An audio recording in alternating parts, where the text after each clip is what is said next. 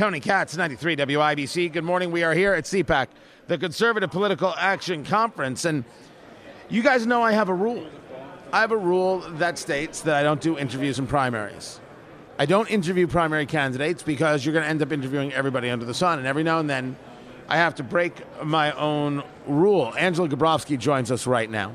She is running as a Republican for the nomination for the 7th District of Indiana. She is running to run against Congressman Andre Carson. But the story of Angela Grabovsky is her home in Ukraine. She joins us right now from CPAC, where she's talking to people about running uh, for Congress, and I appreciate you taking the time. Uh,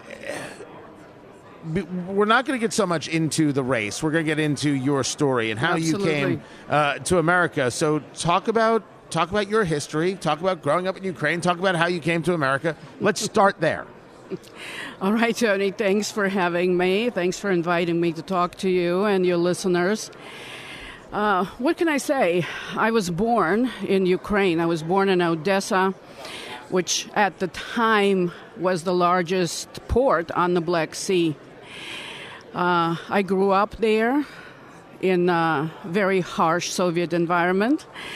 And uh, by the time I was 23, which was 1989, um, I decided that it was enough. I took my whole family, uh, and we all immigrated to the United States. We immigrated as political refugees. We were escaping political and religious persecution by the Soviets. We came to the States uh, stateless. We had to pay Soviet government to get rid of their uh, citizenship. So this is how we started our journey uh, in the United States. We came straight to Indianapolis and um, never looked back. When, as you watch what's unfolding right now, family still remain in, in Ukraine? We have some family, but mostly friends. So my father's side of the family is from Kiev. My mother's side of the family is from Odessa. Uh, my father studied in Kharkov. And those are the three main cities that right now are under attack. So the last two days have been very hard on everybody. Uh, they've been completely exhausting, a lot of emotions flying around. Uh, the still the land that we love, the people that we love and care for, and now they're living under the Russian invasion talking to Angela Grabovsky. Uh, she has filed to run for Congress uh, to win the Republican nomination, go up against Andre Carson in the 7th uh, District. What is it that Americans don't understand about the days of occupation, the days of Soviet Russia, uh, that, that harshness? What, how, would, how do you describe it and the stories told to you? How do you describe that to Americans? What I want to think Americans to know that not everything that they see on TV is the truth. There is a lot of misinformation, disinformation that is coming from everywhere. It's coming from American media, it's coming from Russian media, it's coming from Ukrainian media. I'm fluent in all three languages. And I can tell you that watching all three uh, news channels, uh, there's a lot that is being lost in translation. So uh, it's very difficult for me sitting here in the United States actually tell you what is happening. What I know is happening in Ukraine, talking to our friends there, is that they're afraid. They're afraid for their lives. They're afraid for their livelihoods. Uh, they're very fearful to get out on the streets because there is just uncertainty of what is going to happen. They're living in a very dire economic circumstances. People who retire in Ukraine are only getting between 70 and 100 dollars a month. Within the last two weeks, our friends are telling us that inflation is rampant.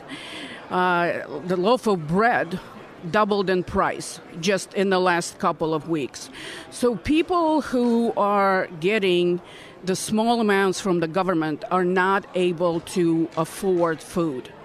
So when you're talking to people in Odessa, I talked to my friends there. Uh, two days ago in the morning, they didn't think anything would happen.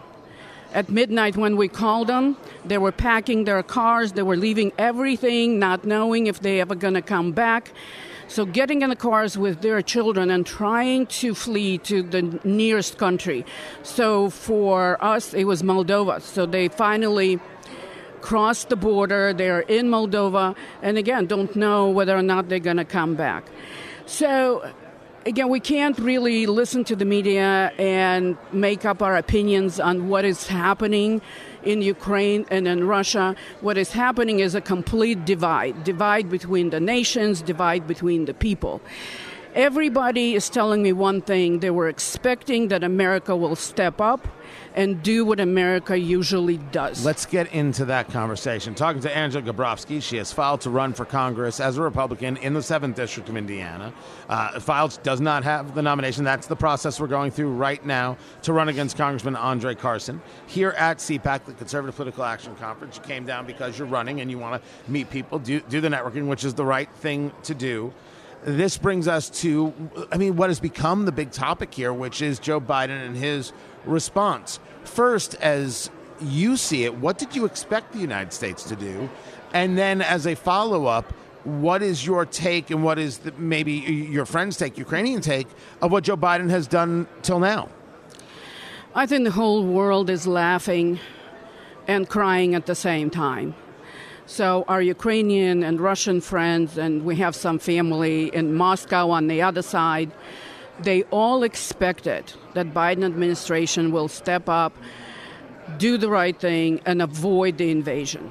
But for some reason, they didn't want to listen to Kiev, they didn't want to listen to Moscow, and they've accomplished absolutely nothing. So they're laughing at our president that is half asleep, half awake, most of the time doesn't know where he is.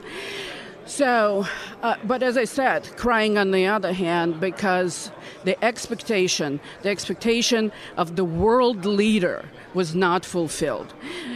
Neither Russians or Ukrainians are trusting their governments, but they trusted that there is a higher power in the United States that will lead them to a successful resolution of this conflict. Unfortunately, it did not happen.